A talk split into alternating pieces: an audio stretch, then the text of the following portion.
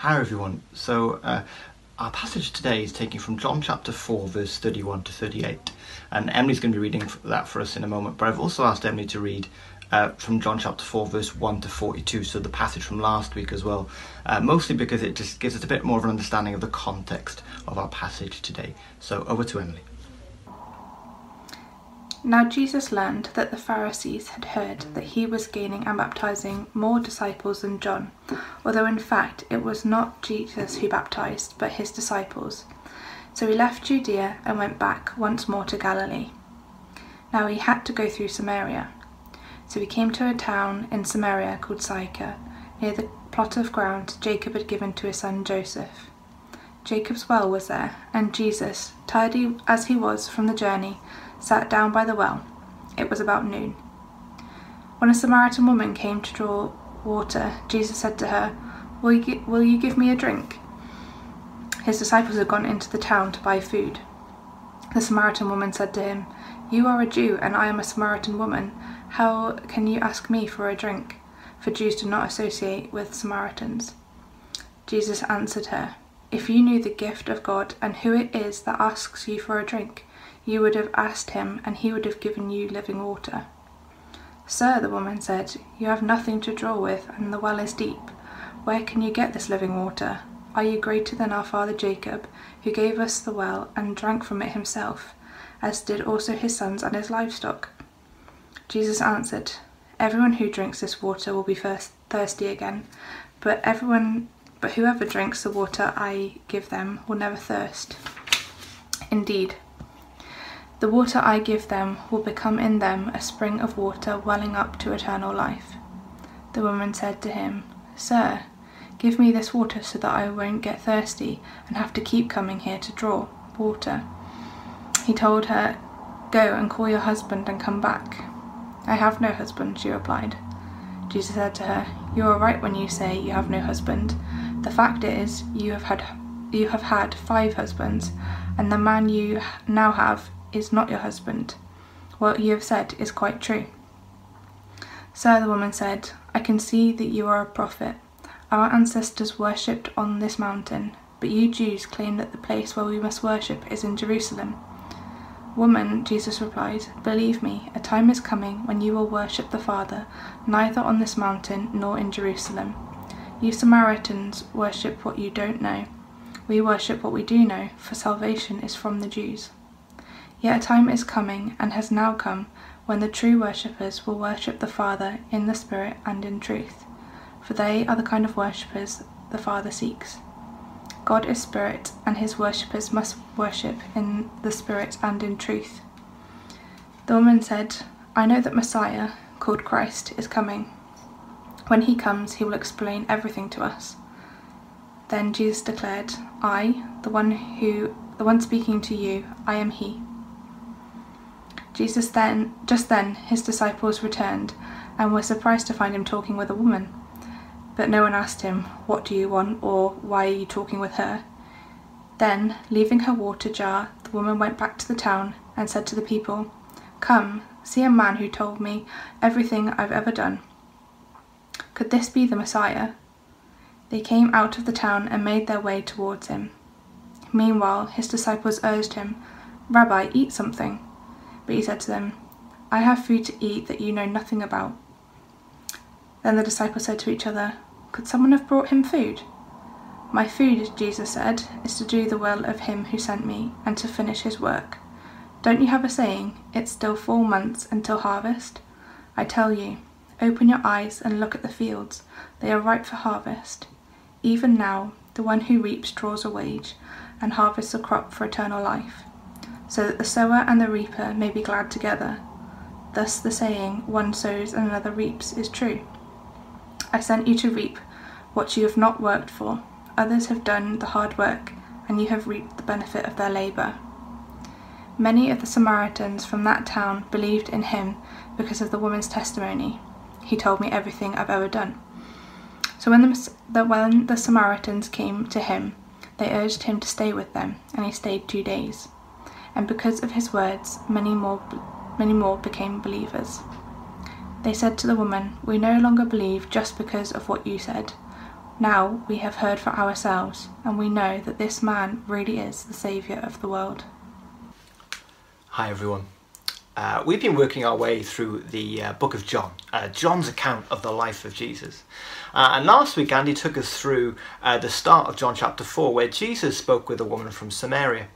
And we saw how the woman's life was completely changed by her dialogue with Jesus.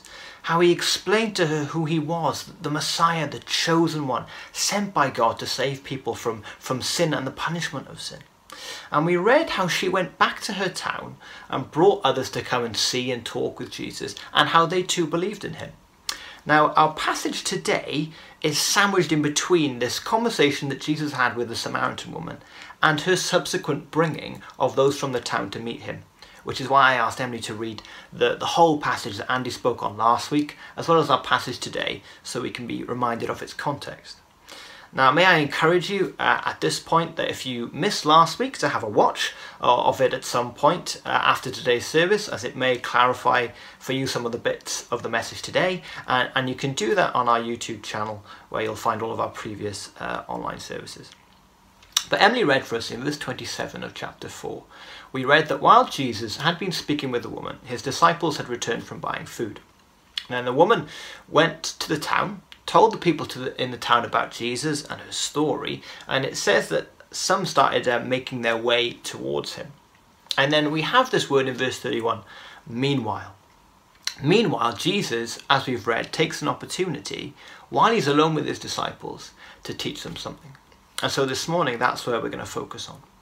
But notice as we go through how his teaching to them is so connected to what's happening with the woman of Samaria and how she brings the people from the town to meet with Jesus.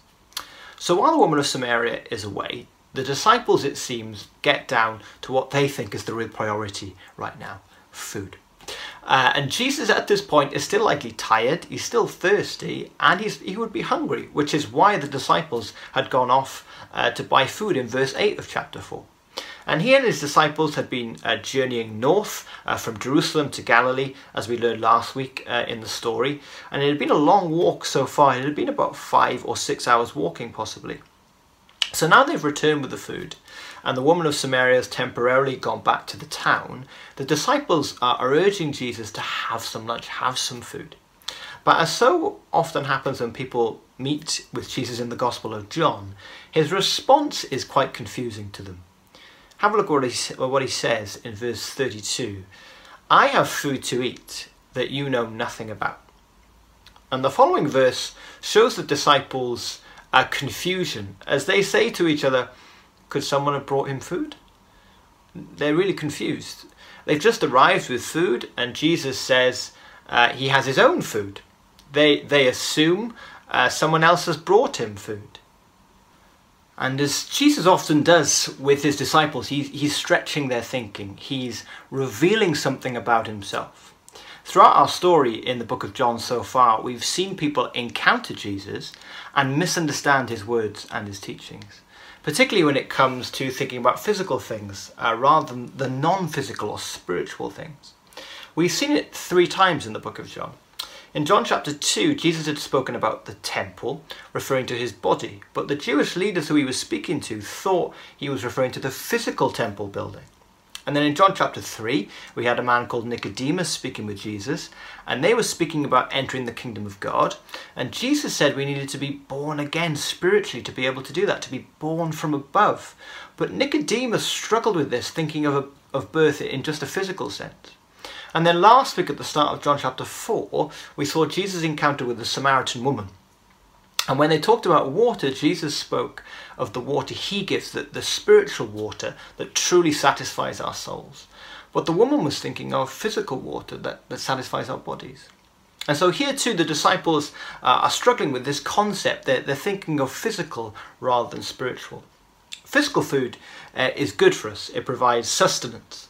But when Jesus says here that he has food to eat that they didn't know about, he was speaking of spiritual sustenance, not physical sustenance. Now, Jesus, he saw their confusion, and so he says this in verse 34 My food, said Jesus, is to do the will of him who sent me and to finish his work. This statement describes to us the total clarity in Jesus' mind as to why he came to earth and why he'd been sent by God the Father. And in it, he is identifying for his disciples his priority and his purpose. Now, physical food is essential for our bodies. It provides nutrients which provide energy for activity, for growth, and the functions of our bodies, such as breathing and keeping warm. It sustains us and it keeps us. And in a sense, Jesus here in this statement is saying that what drives him, what gives him energy and sustenance, is doing the work that his Father had given him to do. It wasn't that Jesus was saying, I don't need food at all. He was and is a man. And in the Gospels, it often speaks of his physical hunger. But here he's outlining for his disciples his priorities. My food is to do the will of him who sent me and to finish his work. Obedience to God the Father, the one who sent the Son, the one who sent Jesus, was a task far more satisfying than any physical food or physical sustenance. Now we've we've already read uh, a bit about the work the Father had given the Son to do, or the mission that Jesus had been had been sent to accomplish. Uh, in John chapter 3, uh, Jesus explains something of this mission where he says, For God so loved the world that he gave his one and only Son, that whoever believes in him shall not perish but have eternal life. For God did not send his Son into the world to condemn the world, but to save the world through him.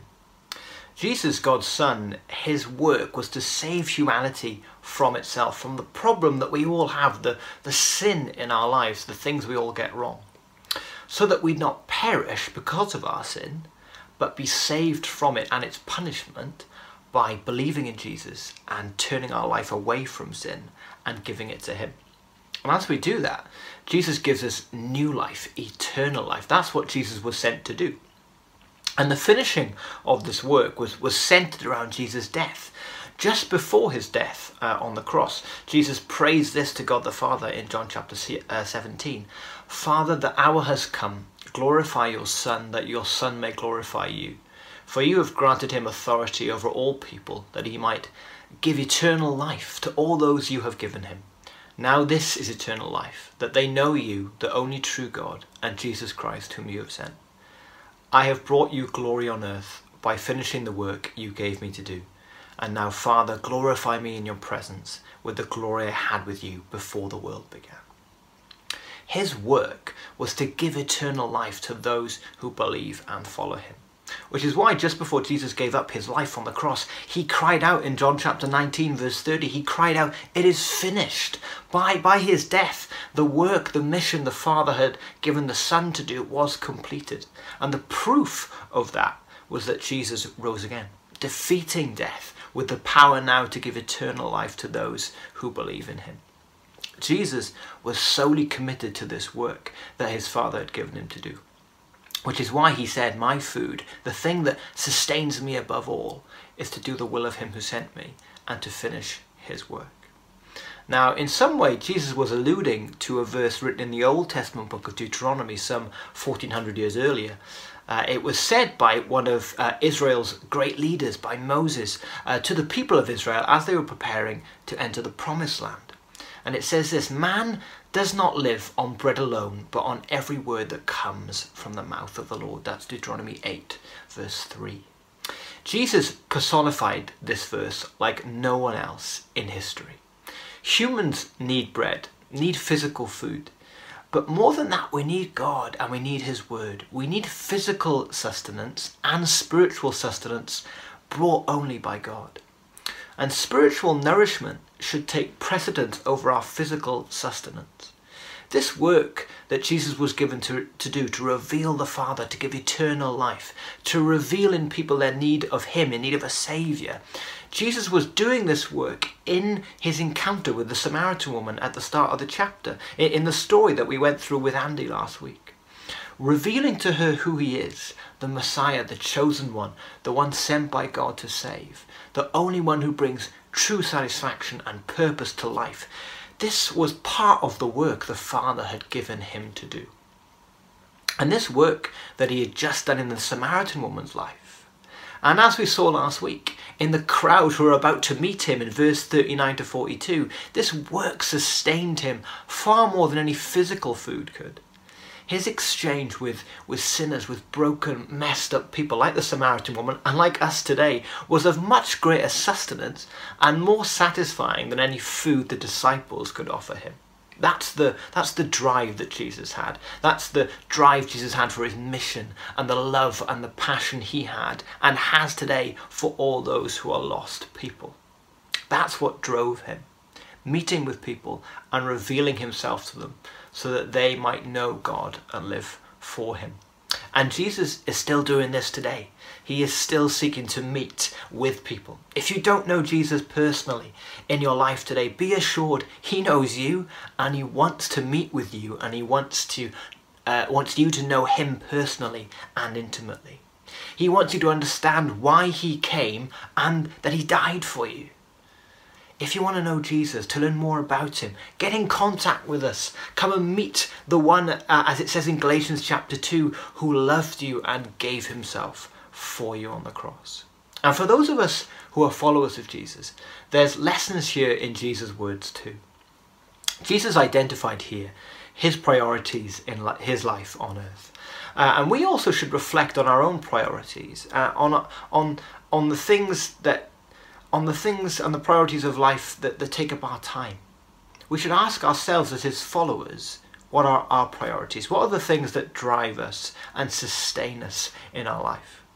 It's important to realize here that we too can get caught up in this difficulty of focusing uh, much on the physical things in life and not in the deeper spiritual things that really matter. I'm not talking necessarily about food here, we, we all need food, but more on the priorities and the busyness of our physical lives that can so often take our eyes away from Jesus and the things that really matter, the spiritual or the eternal things, as Jesus sometimes puts it, the things that actually will last. Andy spoke to us last week about the desire we, have, uh, we as humans have, the things that, that we fill our lives with to try and satisfy ourselves physical and material things like status or relationships or occupations or job security or possessions. But actually, when we, when we get these things, we realize that they don't provide true satisfaction, they don't provide completion. Uh, there's a great quote by, by uh, the actor Jim, Jim Carrey where he says, I think everybody should get rich and famous uh, and do everything they ever dreamed of so they can see that it's not the answer satisfaction uh, and purpose in life can only be found in knowing the one who made you, in knowing Jesus Christ. But even we as Christians who claim to follow Jesus, we can sometimes by our actions show that our satisfaction is not solely in Him. We, are, uh, we as Christians can sometimes live uh, our lives uh, for the here and now, thinking we can find satisfaction and sustenance uh, th- uh, and sustenance in things in earthly things and, and in, in material ways focusing our resources and our energies into our earthly life right now rather than investing in serving God and others. Jesus, on another occasion, said this in Matthew chapter 6, verse 19 to 21. He said, Do not store up for yourselves treasures uh, on earth, where moths and vermin destroy and where thieves break in and steal. But store up for yourselves treasures in heaven, where moths and vermin do not destroy, and where thieves do not break in and steal. For where your treasure is, there your heart will be also. The striving to secure one's life via wealth and possessions is just as much an issue for followers of Jesus today as it is for everyone else. Our total security is found in Jesus. All of our desires and satisfaction is met in Him. Money is good, just like food is good.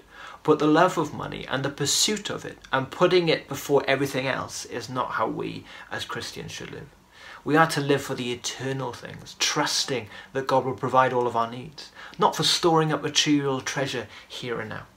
What sustained Jesus was completing his mission, that was his priority. Jesus has now given us his church a mission too, and it should be our priority. And do our actions show that it's our priority? Are we seeking to be like Jesus, not living and relying on the physical things of life, but on the words and the mission of God? Are we living our lives too much for the physical, for the here and the now, or are we putting our energy and our time and our resources into the only things that truly matter and last, the things that we do for Jesus? What drives us every day? Is it the thought of another day to serve and represent Jesus in, in his world? Or are we energized by, by serving others? Are, are, are we using the gifts God has given us to bless and serve his church and his world? Are we focusing on our own physical maintenance rather than the maintenance of God's kingdom?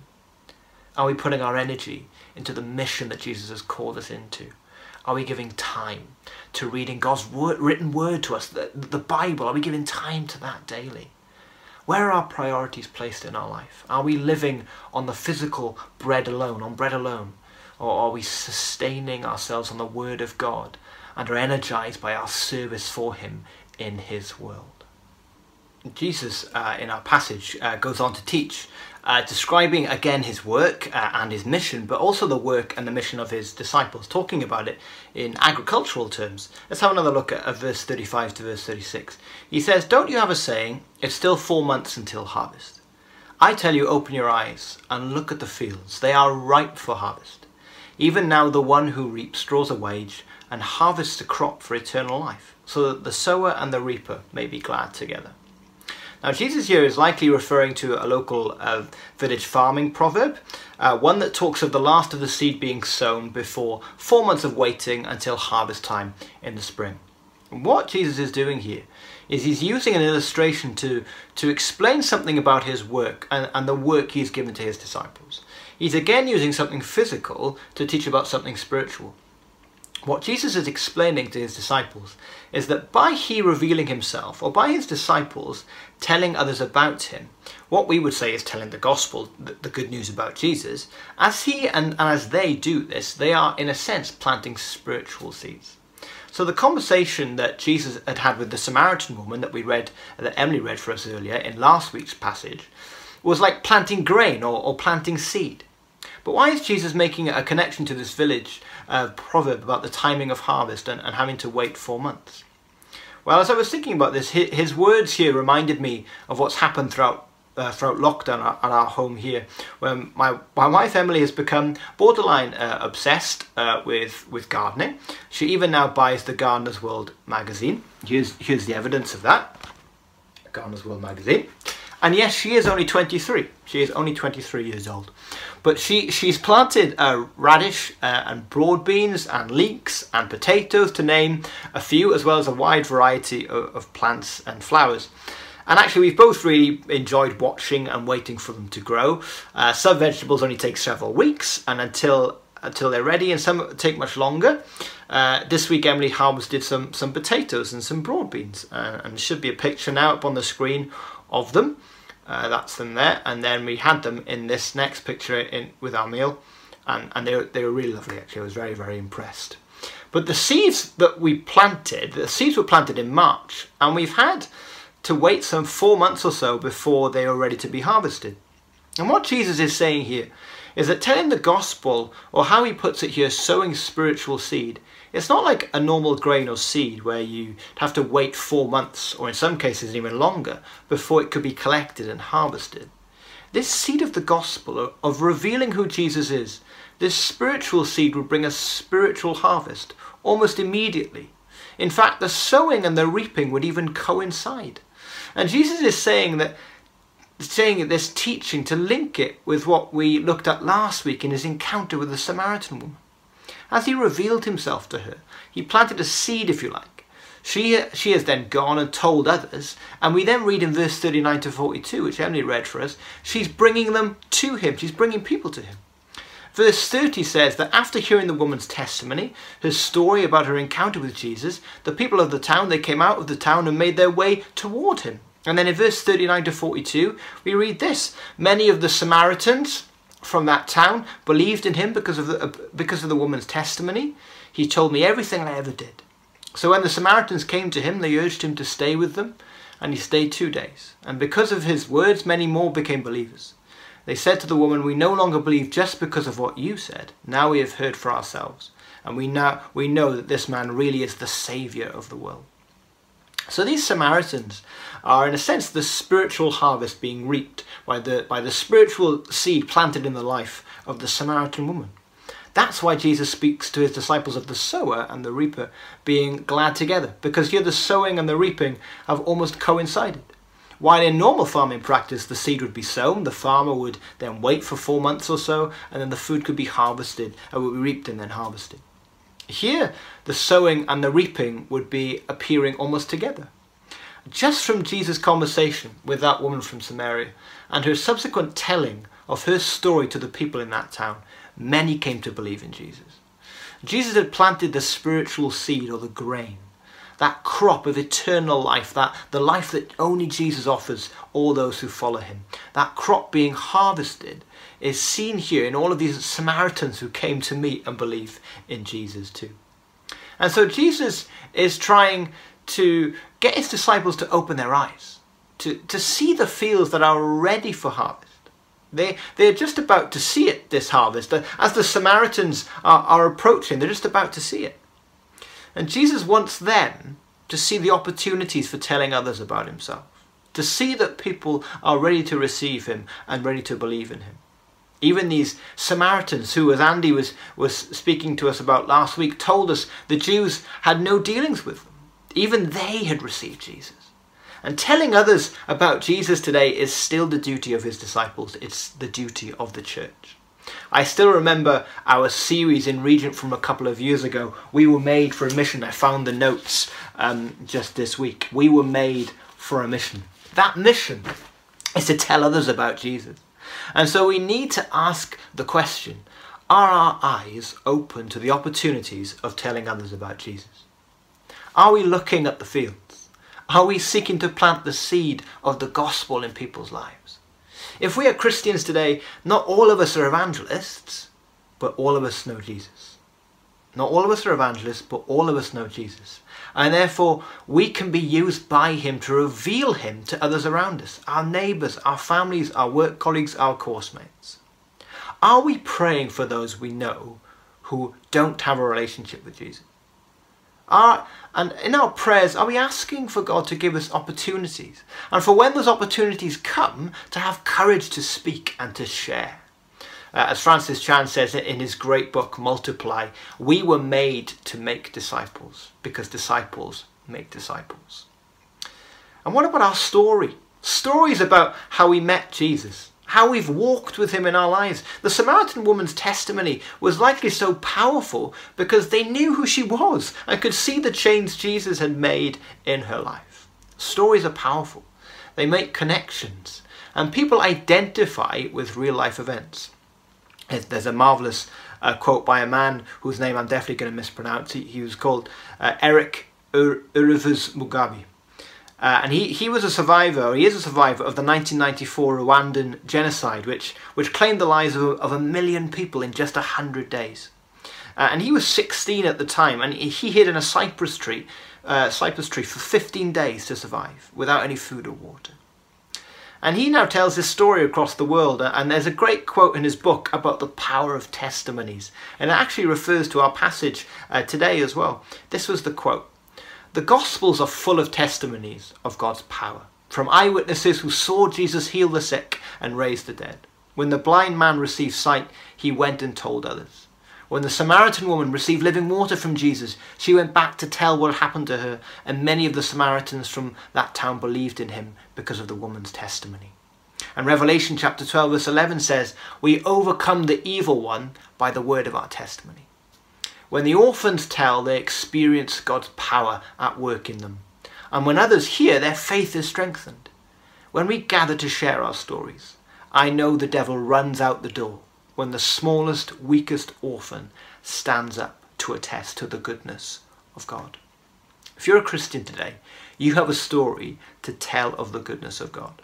You have examples in your life that you can share with others. Let's pray for opportunities. Let us be prepared to tell our stories. And so, finally, as we close, let, let me just close with, with, a comment on the last words of, of our passage. Jesus says in verse 37 Thus the saying, one sows and another reaps, is true. I sent you to reap what you have not worked for. Others have done the hard work, and you have reaped the benefits of their labour. There is much that can be uh, explored concerning what Jesus is saying here to his disciples. Those that he says that have, that have done the hard work for the disciples are likely the prophets that have gone on before the disciples, ending with, with a character that we've already uh, looked at in the Gospel of John, John the Baptist, that the last in the succession of the Old Testament prophets who, who had prepared the way for Jesus to come. It may even refer to Jesus himself, who, as God the Son, as the Word made flesh, in his life and in his death and in his resurrection and in his ascension back to heaven, he's prepared the way for his church to go and harvest this, this crop of eternal life which, which he alone brings. And in a sense, the disciples will reap the benefits of Jesus' labour and the labour of those who have gone on before them. The disciples are, are building on the work that God has done before them through his servants, the prophets, and through his son Jesus. And the disciples are about to see this spiritual reaping, in a sense, of a harvest as the Samaritans are arriving and as they come to believe in Jesus. And a lesson we can draw from these final statements from Jesus are that Christian mission is, is never a solitary effort, it's, it's never separated from God. God has already gone and done the hard work for us. He asks us to simply go and tell the message of Jesus. Jesus, as I've said, has completed the work God gave him to do. But just before he returned to heaven, he said these words to his, to his followers. In Matthew chapter 28, he said, Then Jesus came to them and said, All authority in heaven and on earth has been given to me. Therefore go and make disciples of all nations, baptizing them in the name of the Father and of the Son and of the Holy Spirit, and teaching them to obey everything I've commanded to you. And surely I am with you always to the very end of the age. Jesus' work of salvation, of saving, is completed. And we have the duty of proclaiming the message, of telling our story of how we've met with Jesus. There's also a sense here of our partnership with God and, and with each other, with each other as, as His church. One sows and another reaps. Let's remember that we do this together. Let's value each other. We partner together with God to make Jesus known in people's lives. We all need each other with our different gifts and our different abilities that make up the body of the church. Paul, uh, a follower of Jesus, writes this in 1 Corinthians chapter 3. It's a lovely phrase. In verse 9, For we are co-workers in God's service. You are God's field, God's building. If you're a Christian this morning, that's where your identity is. Working with God to make Jesus known and usher in his kingdom. So let's be people whose eyes are open, looking at the field, seeking to be a worker, reaping the harvest. And let's be people who are sustained by the word and by the mission of God. Let me pray for us. Father, we're thankful for your word. We're thankful that you equip us for your service. And so we lay ourselves before you as your children, as your church. And Father, we ask for boldness and for courage to be used to, to seek out those who are looking for you. Father, help us to, to be equipped by your Spirit. Help us to trust that you've gone ahead of us. Lord, you will help us in this mission that you've given us. May we trust in you. May we take your hand and walk with you into a world that is in so much need to hear the good news of your Son our Saviour, the Lord Jesus. In his name we pray. Amen.